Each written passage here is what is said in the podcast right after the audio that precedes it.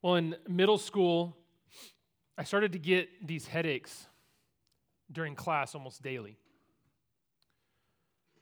And we couldn't figure out why this was happening at first.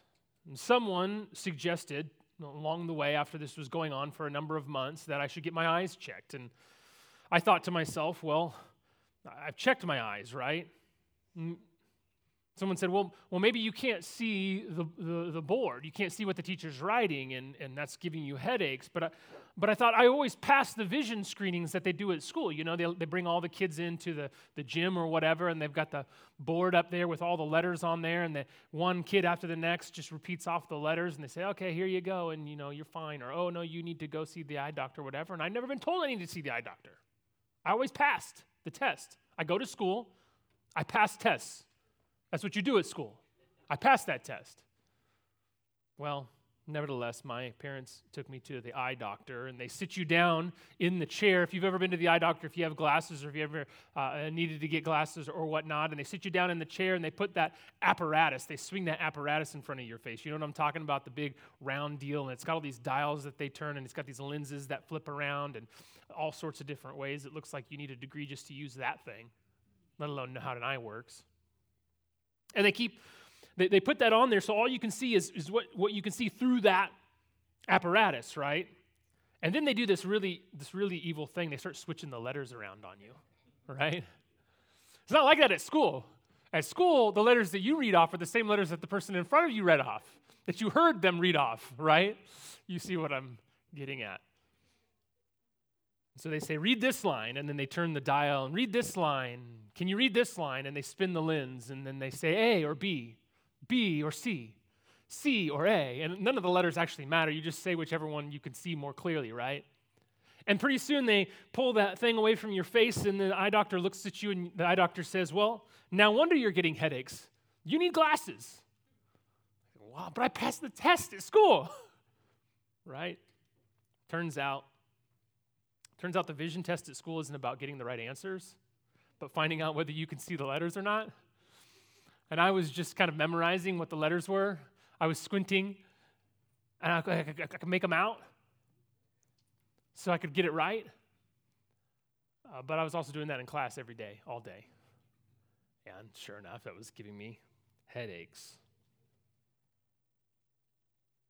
See, that's life with weak and immature faith.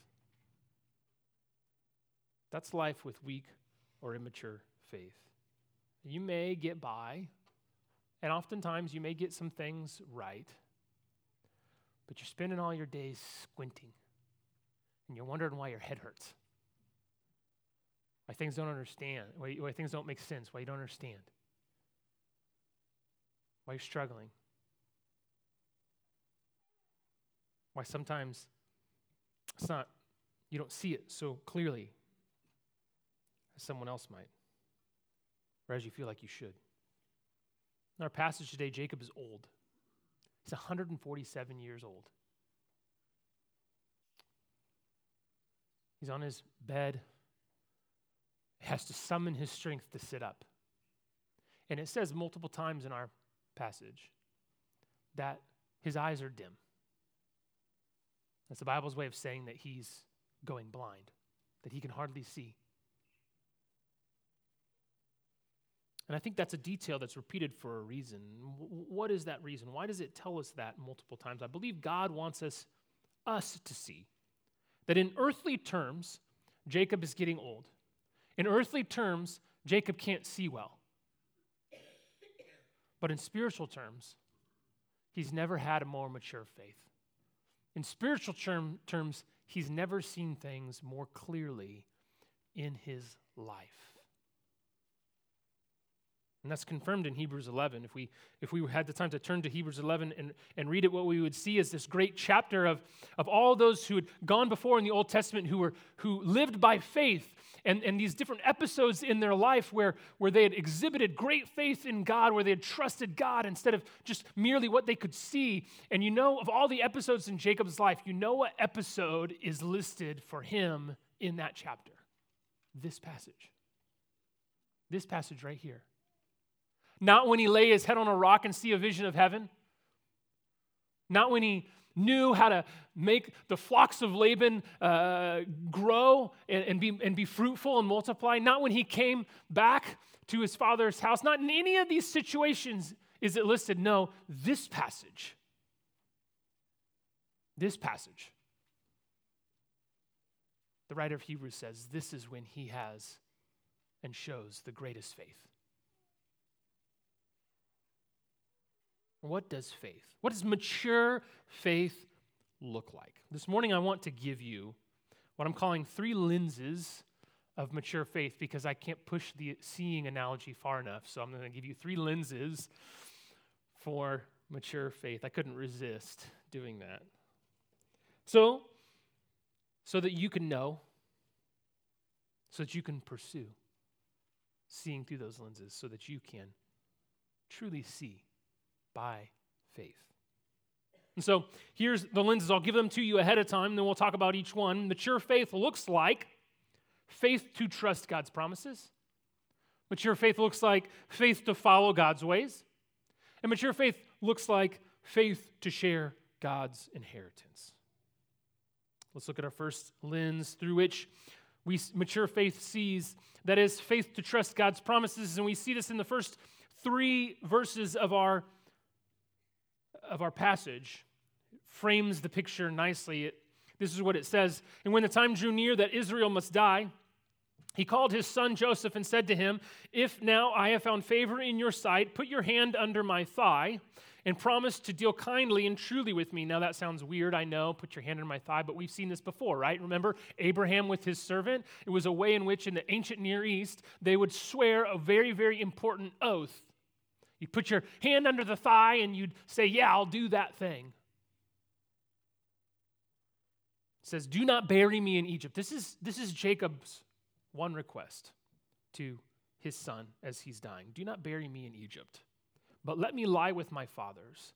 Carry me out of Egypt and bury me in their burying place. He answered, Joseph answered, I will do as you have said. And Jacob said, Swear to me. And he swore to him.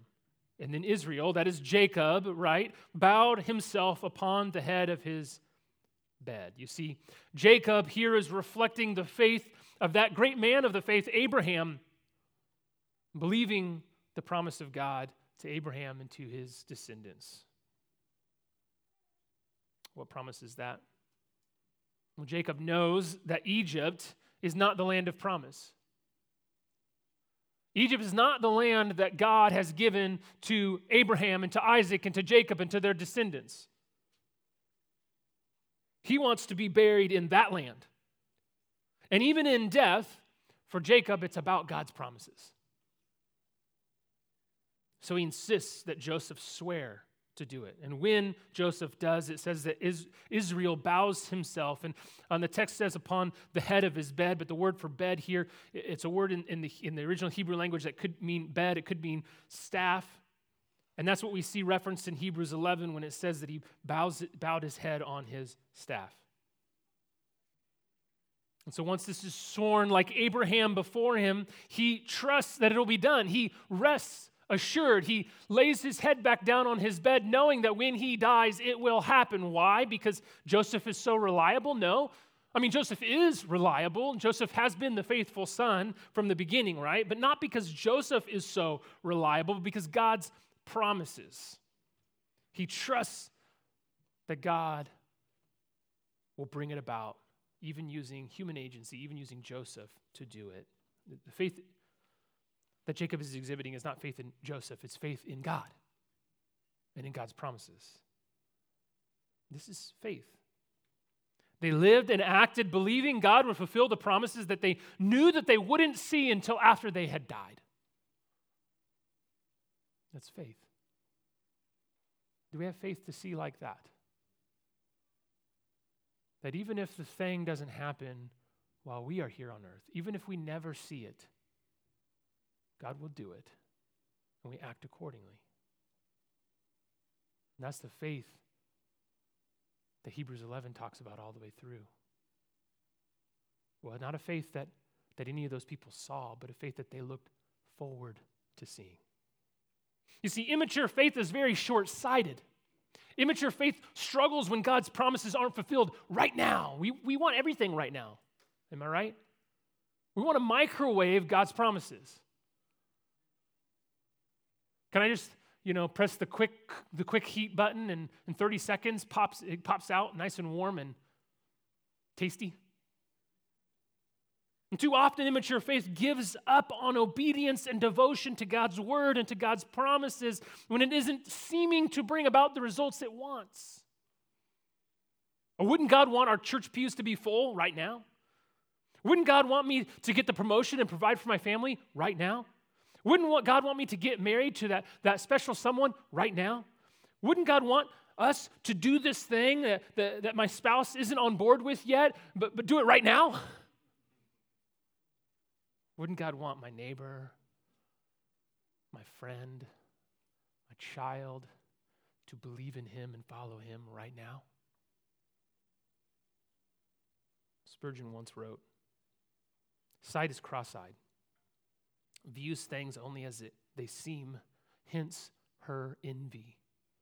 Faith has clearer optics to behold things as they really are, hence her peace I can imagine Jacob after Joseph swears this thing to lay his head back on his pillow in perfect, content peace, knowing that the thing that is so important to him is as good as done. It's not that immature faith wants bad things necessarily. They just want their good thing when they want it and how they want it. The problem is, the problem is in how immature faith sees. Immature faith focuses more on earthly problems than on God's promises.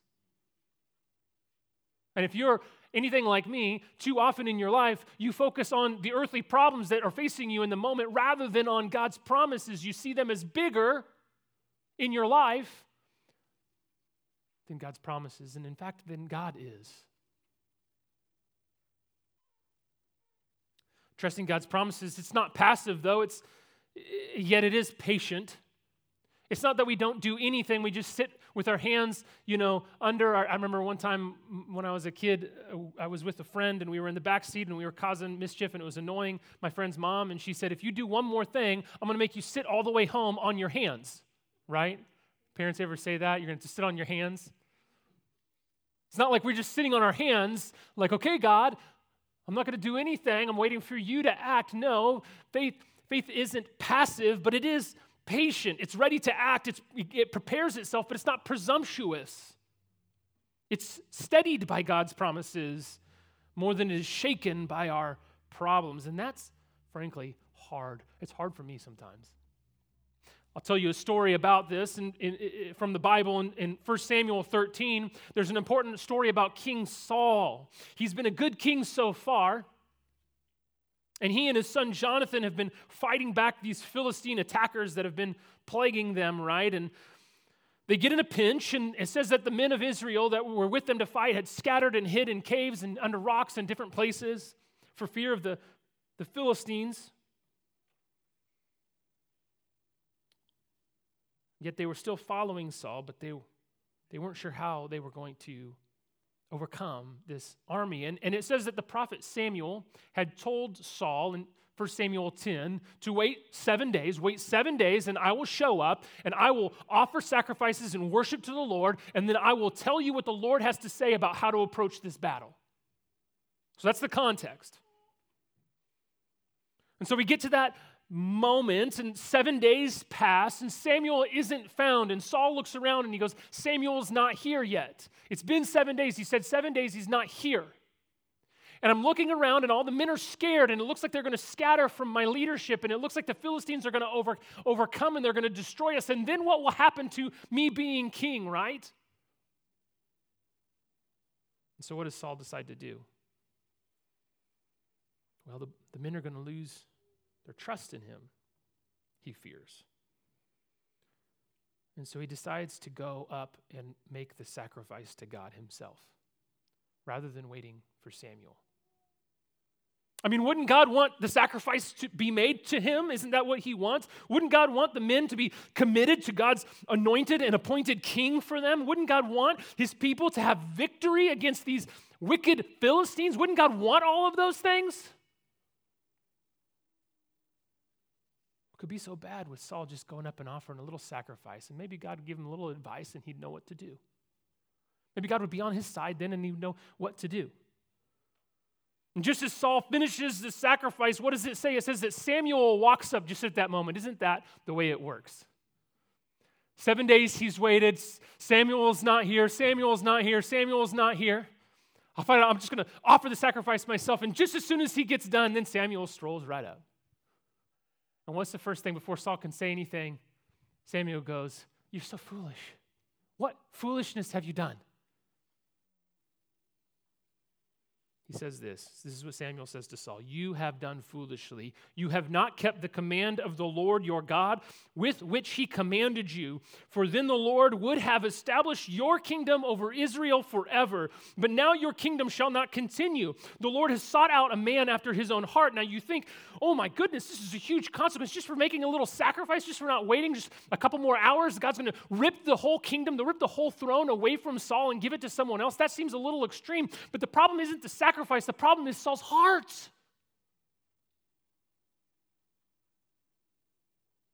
Saul was more concerned about his approval ratings with the men than obedience.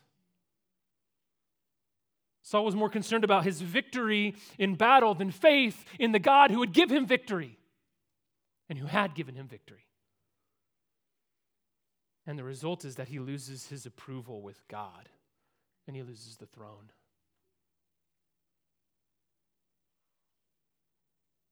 God's presence goes away from him. You see, in whatever you are facing, I want you to know this you've got a bigger God. You've got a bigger God than that problem. And do not turn your heart away from him.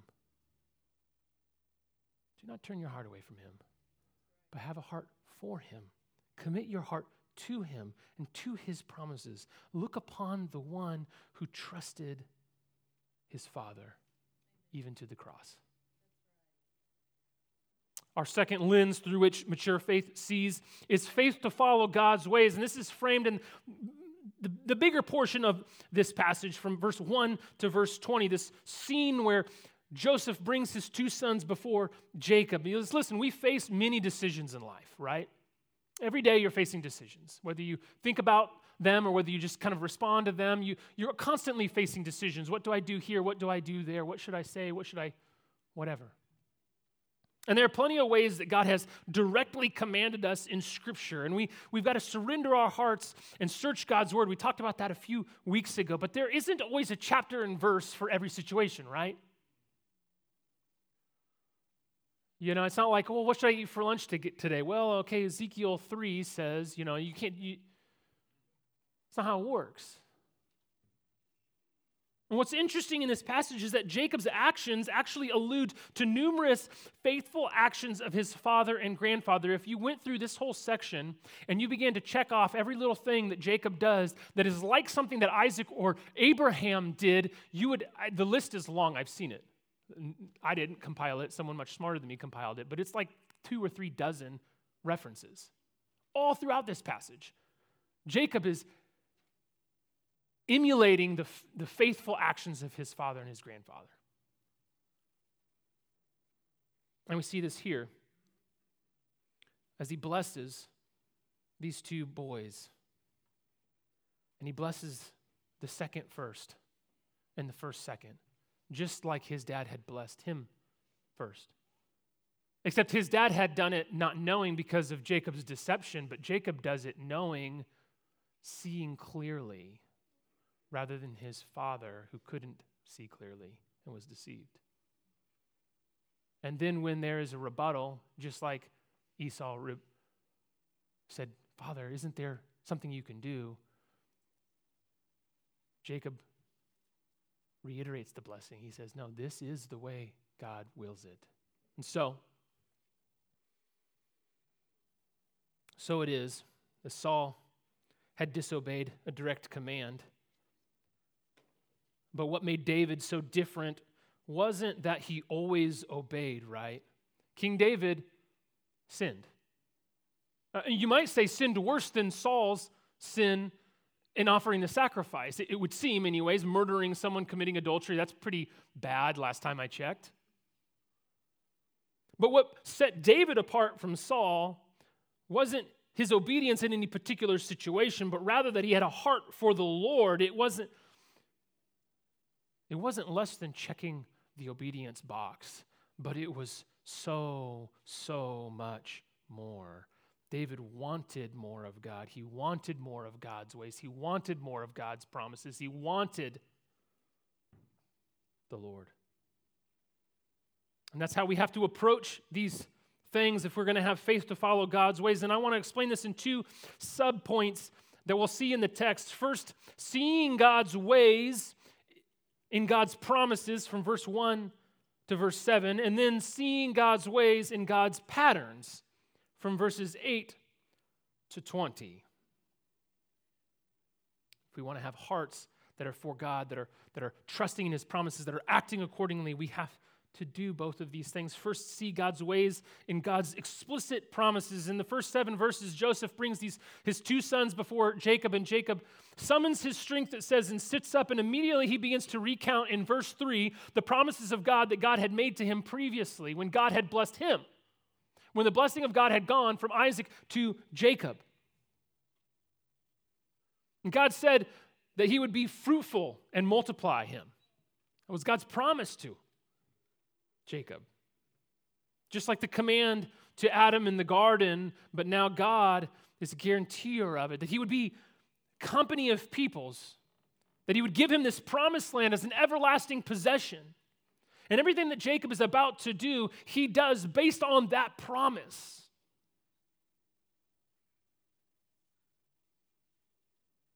But the promises that he's stating here are not merely just the promises that God gave him at Luz. If you, if you go back and you look at what Jacob says here and you look at what God said in Luz, it's actually all of that and more. In fact, Jacob is also echoing the words of God to Abraham and to Isaac. So, so as the, he, he's taking all of the promises that God gave to Abraham and all the promises that God gave to Isaac and all the promises that God gave directly to him, and he's taking them all together and he's saying all these promises still apply. Based on those promises, this is what I'm going to do. And, and, and this is a little confusing for us. This is something that, that we wouldn't expect to have happen. Basically, Jacob says, Joseph, your first two sons, the sons that you had in Egypt before I came and found out that you were still alive, before I came here to Egypt to see you, these two sons, they're going to be my sons. And we think, well, that's weird. Is Jacob stealing his sons? That's kind of strange.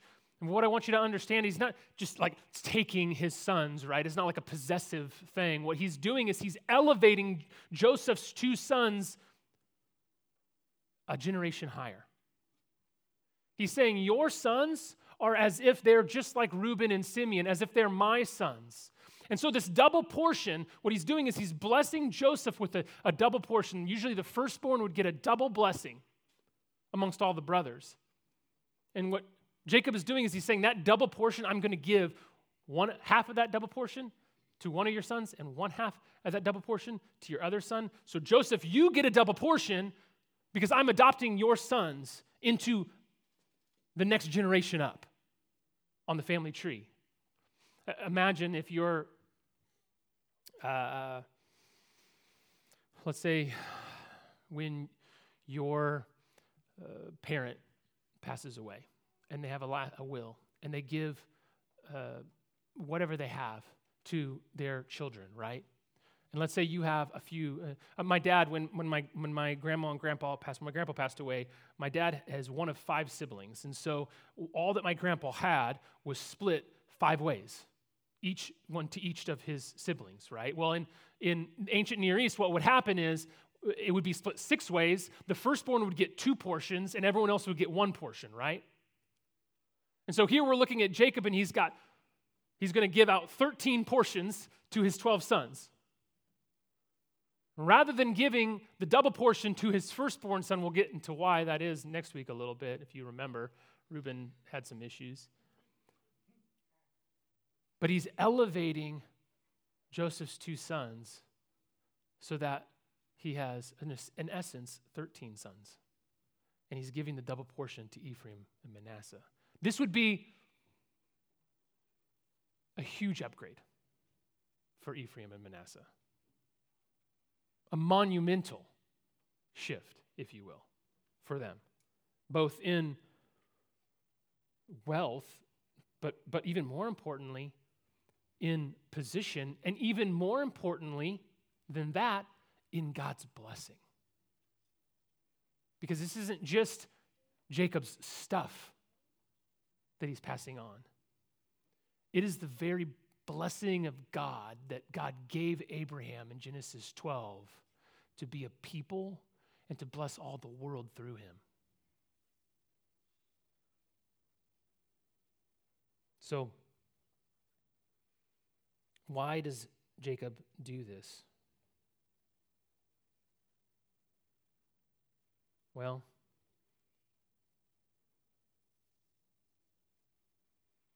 first, or it seems, I should say, one, based on the, the, the blessing that God had given him before, but second, he looks at the fact that Rachel, his wife that he loved, died early in childbirth, giving birth to Benjamin, was of all of his wives, and that's a whole different story, right? We've talked about, but of all of his wives, she has given him the least number of sons, though he loved her the most. Though, he, though she was the one he was supposed to marry first and only originally. And so by elevating Joseph's two sons, he's essentially given Rachel another son in the, in the, in the inheritance. The point for us is this God has made explicit promises to his people in his word. Listen, if you're a Christian, he's adopted you as his children through his only son in order that we might share in his inheritance. And he has given us his spirit to reside in us as a guarantee of those promises. And these promises don't always tell us exactly what to do in a given situation, but they can serve as a mirror to us through which we can examine our own hearts. Asking the Holy Spirit to help us. Are my decisions founded in those promises? Ask yourself are, are my decisions founded in those promises, or are they founded in something that someone else is promising? Are they founded in the promises of God or are they founded in the promises of the world? When I step into the unknown, is it because God promised that I do that, or is it because the world is promising me something? So we got to see God's ways in God's promises, but we also need to see God's ways in God's patterns. Oddly, that first part doesn't even shock Joseph whatsoever. Joseph is just like, hey, Awesome. But it's the second part that Joseph has a problem with, right? And what happens? Verse 8. Jacob can't see, it says again, and he says, Who, who are these? Who are these? Who are these? Who are these two sons? Joseph says, These are my sons, Jacob.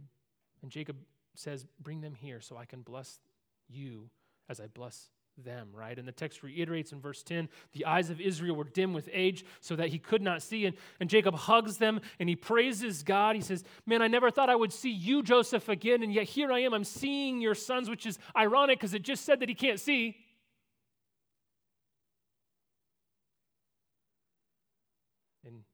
Joseph sets his sons before him so that, so that his right hand would be on the head of the firstborn and his left hand would be on the head of the secondborn. But what does Jacob do? Jacob reaches out to bless them and he goes like this. And he switches his arms and he blesses them backwards. Why? Joseph tries to correct him. Oh, Dad, you, you, you can't see. Dad, it's okay. You know, you're kind of old, you can't see. Here, let me let me just kind of get your hands in the right place. And, and Jacob's like, no, no, actually, you can't see. I can see. This is how it's to be. If you're in your brain, you're thinking, gosh, this scene sounds a little bit familiar. This whole thing sounds a little bit familiar to, to me. Then you may be remembering that Jacob himself was second, yet received the first blessing. And like I said, Esau objected to Isaac, and Isaac reiterated the blessing to him that that was God's order. That was how God had ordered it, and it cannot be reversed. That's the way it's supposed to be. And Jacob looked back at God's pattern, or looked back at God's ways, and he saw a pattern. He saw that it was Abel, not Cain. He saw that it was Japheth, not Shem. He saw that it was Isaac, not Ishmael. He saw that it was Jacob, not Esau. By faith, Jacob followed the pattern, trusting that God would work it out. By faith, he saw that from the beginning, the second born was getting the blessing, not the first. Over and over and over and over again. That must be how God operates. That's how I will operate, Jacob says. God's word not only contains God's promises, which by faith we trust, may work out in a variety of ways in our lives, but also God's word contains God's character and God's work and how He does things, which provides patterns for us to follow in our life. I said a few weeks ago that the Bible doesn't tell us everything about everything, but I promise you the Bible tells you something about everything. It may not give you instructions for how to run your business, but it tells us something about how we ought to work hard and how we ought to care and provide for our family and how we ought to have accurate weights and measures in our business dealings, etc. It may not tell me what house I should buy, but it does tell me something about how I should think about debt and money. It tells me something about how I should think about evangelism and, and incarnation in my neighborhood. It tells me something about how I ought to be a part of a church. There are promises and there are patterns, not just chapters and verses, friends. And we need to be looking for them. Now you say, uh, look, so long as I, so long as I don't commit some sin. Is, is not one option as good as the other in God's eyes, Cody? And can God not use either of these two things? And to the second question, I say yes. God can use either of them, and thanks be to God that He is sovereign, and by His grace, no matter what I do, He will providentially use all things for the good of His children. Praise God that that is true, because I would be in a world of trouble if it wasn't. I mean, I'd be in a world of trouble. And that should be a supreme comfort to us that God works this way for, for the good of his children. But, but to the first question, whether or not each option is equally good in God's eyes, I would emphatically say no. No, it is not equally good. And one is better fitted to God's promises and patterns than the other, even if we wouldn't consider either of them sinful necessarily. And God is beckoning us by faith to go farther up and farther into all that He has for us in His promises and His patterns to learn how to love Him. It says, with all of His heart, with all of our heart, with all of our soul, with all of our mind, with all of our strength.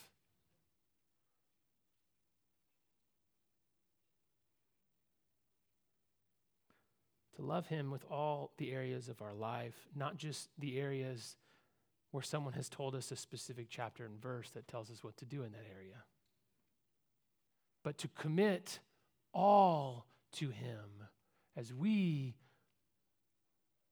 commit our hearts to Him. God is looking for people who whose hearts are for the Lord. He's looking for King David's, not King Saul's. And here's the bigger problem. While these may be areas of conscience in our life, God wants our consciences to actually be bent towards Him. Yeah, if neither option is outright sin, but we disregard or make no attempt to discern what might be aligned with faith in God's ways, the action may not be sinful, but are our hearts not sinful? If I look at the two options and I say, I don't care what God thinks, I'll just do what I want because there's no chapter and verse that I know that says I ought not to do that. I never pay attention to what God might want me to do. I never sit and pray and go, Lord, what would you want me to do? If my heart's not leaned towards Him, my action may not be sinful, but is my heart not sinful? Because all I'm thinking about is myself, not the Lord. All I'm thinking about is what I want, not what he wants. All I'm thinking about is what, what I might, what promise I might have for myself rather than what promise he has for me. And listen, here's the deal his ways are better than yours. And his promises are better than the promises the world is offering you. He's not trying to take away from you, he's trying to give to you. Because he's a good father who loves his children. You see, my kids sometimes, they get mad because they say, Oh, I want to do this, I want to do that. And I say, No, right? And they might, in that moment, think, Oh, that's mean. Dad's being a, a grump. But in reality, I have something better for them. Reality, I'm protecting them.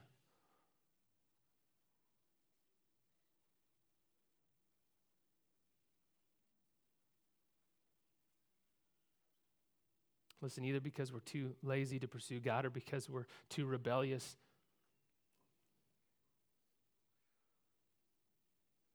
We want our hearts to be bent towards our desires rather than our hearts to be bent towards God's desires.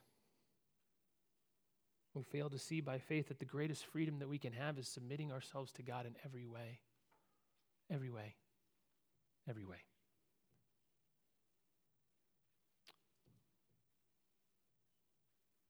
So we have do we have faith? Do we have faith to trust God's promises? Do we have faith to follow God's ways. And third, the third way that this passage frames mature faith. Do we have faith to share God's inheritance? And this we see this in verses 21 and 22. And I admit these last two verses they can be a little tricky to translate to understand. We kind of ask these questions. Why does he why does he see it as so important to remind Joseph in verse 21 about the promised land? Is it because part of his double portion is the land that he's giving him in verse 22? Is it because he wanted his son to be reminded, his, his son who is by now mostly Egyptianized, right? And he wanted this Egyptianized son to remember where his true home is, where he, he came from, the promised land. And that could be one issue. And then there's this tricky bit in verse 22 where the ESV it translates uh, uh, it translates it one mountain slope. But this, this phrase that's translated one mountain slope, it could be, a, it could be uh, uh, the word for shoulder or a ridge. That's hence the slope part. It's like the, the shoulder of the mountain. Could also be translated portion, and, and, and scholars are not sure, well, which word is the best way to translate it? It's kind of one of those places where it's a little bit foggy. The Hebrew word also sounds like the word Shechem. And, and, and that's where Jacob actually owned a piece of land. And so it makes sense that he would be saying, Hey, here's my land, this shoulder. The, in the Hebrew, the word is, sounds a lot like Shechem. And, and, and that is actually where Joseph's bones will one day be reinterred when 400 years later the people of Israel leave Egypt. So we have a number of issues here that we're kind of like, how do we take these two verses? So I'll give you my opinion on it, okay? And I'm not the greatest scholar, uh, certainly not the greatest Hebrew scholar, but in my reading and my research, this is my opinion. I say yes to all of it. I say yes to all of it. Yeah, I think it's all of that. None of it contradicts. And oftentimes, what we see is in the Old Testament, things can have double meanings. Things can mean this here and also mean that there, and it actually means both of them. And it's intended to mean both of them. And so, it's not contradictory to say that the land is the same land near Shechem, which is also a mountainside in which Joseph will one day be buried. It's not contradictory to say, or it doesn't confuse anything to say that, that, yeah, that's exactly what he intended. He intended him to remember the promised land and also to know that's your place. You won't go there in your life, but you ought to be buried there, just like earlier I had just told you, bury me in the promised land. So too you ought to be. Follow my example, just as I'm following my, the example of my fathers. You see, at the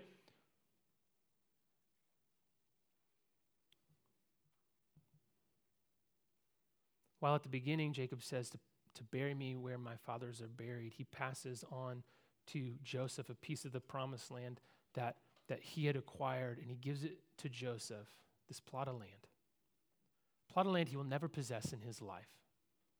And, and they're sitting there and they both know he will never possess this land in his life. In this moment, they know he's not moving from Egypt.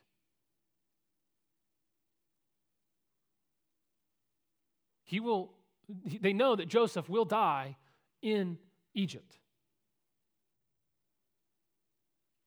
And yet they trust that one day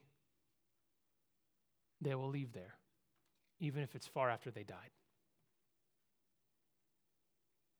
One day they will go back to the place where God says his presence will dwell with his people. In other words, he is giving him something tangible and earthly, but he is also passing on to him his faith, something tangible and heavenly at the same time. And when we see, when we seeing by faith that this is this is what we do. We, we, we make Jesus known. We, we, we pass on to people things that are tangible. We, we, we live towards people the way in which Christ would live towards people, but we also pass on to them things that are tangible and heavenly. The gospel, we proclaim it to them. We know that this may not produce an immediate effect, no different than the fact that Joseph didn't go immediately and take hold of this plot of land, and yet we do it because that's what God's called us to do, and we trust that if we do that, God will work and He will bring us to the land, and He will bring others to the land. In Christ, this is not just limited to our children either, but to all those who would be God's children. But it certainly shouldn't be less than our children, parents. Are you passing on? Are you sharing God's inheritance that He's given you in Christ to your kids? How are you seeking to pass on that inheritance of faith in God and, and salvation that, that you have received yourself?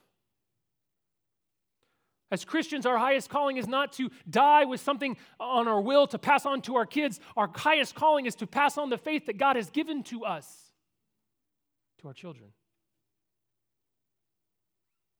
We'll talk a little bit more about that next week and even this evening but I, I think I would, be, it would, I would miss a, an important application if I didn't say this. Remember, Jacob is adopting his grandchildren to pass on that faith to his grandchildren. And listen, I think this passage ought to be a great encouragement to grandparents.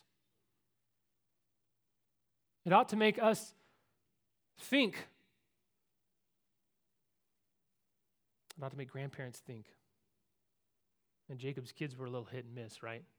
We've gone through Genesis. There were some of them were a little touch and go, right? Some things were good, and there's a lot of things that were bad. And I think that there are a lot of grandparents who look back and think, ah, man, if I had known, maybe I would have done this different, maybe I would have done that different. I wonder if Jacob thought that on his bed. I should have parented these boys a little different than I did.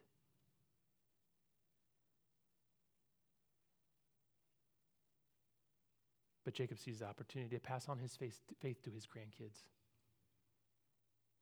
That God has put him in his grandkids' lives for a reason that, that he never thought he'd see Joseph, but here he is seeing his grandchildren, the children of Joseph, and he has an opportunity here. And it reminds me of, of 2 Timothy 1 5, where it says how Timothy, uh, uh, Timothy's grandmother Lois had passed on her faith to her, his mother and then passed on the faith to him.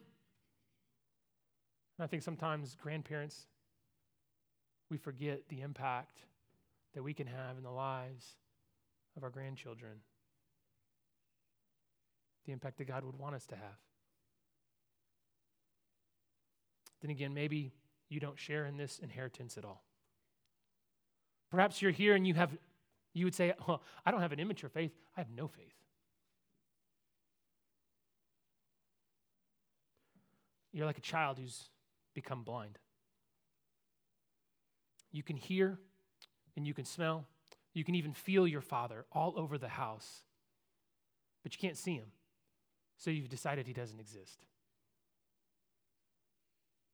Or if he does exist, well, I can't see him, so how will I know him? Really? I can't see him clearly, so how will I know him? So there's no point in seeking him. And though evidence of him surrounds you, you've declared, I've got no father, and you live in this world, and he sustains you, but you are outside of his family. Here's what God promises. I want you to know what God promises. He, he promises if you want to go it alone now, you will go it alone for eternity. That's what He promises. But that's not what He wants because he has another promise, another way, another inheritance, one that comes through faith. The Father has given his one and only Son, Jesus Christ. He lived a perfect life that we didn't and can't, and he perfectly trusted the Father's promises, even to the cross in death for our sins. And if you look to him, if you look to Christ by faith, then you will see him. And when you see him, you'll see the Father. And those who come to the Son, He promises He will never cast out, never ever. And those who trust in the Son, He promises He'll adopt into His family. And the promise is an eternal inheritance, a promised land of dwelling in God's presence. You see, Hebrews 11 1 tells us this. Now, faith is the substance of things hoped for and the evidence of things not seen. Faith doesn't disregard evidence or facts or reason. Or reason. Faith in Christ sees the world and how it works and knows the Father exists. Faith sees God's ways in history and in His Word and says, that's a reasonable conclusion. Faith sees God's promises and realizes His Word is more trust, trustworthy than our perspective right here and right now.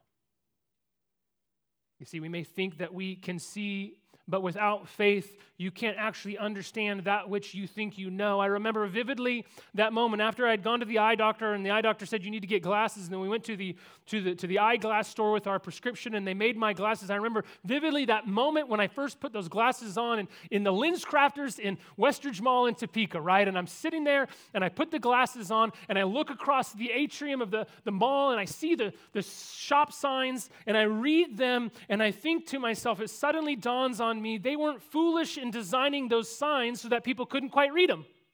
My whole life, for like 14 years, I thought, why did they make the signs that size? You can't quite read them. No one can read them. Why didn't they make them just a little bit bigger? And then I realized, no, the problem isn't the signs, the problem is my eyes. The problem is I can't see, guys. The problem isn't God, the problem is you're not looking. You need to put on the lenses of faith. Fanny Crosby. You may not know who she is. She spent most of her life blind. She was born in 1820 in New York. When she was two months old, she became ill. The family doctor was away, and so they called a different doctor in, but it turned out that doctor wasn't a doctor at all. He's just pretending to be a doctor.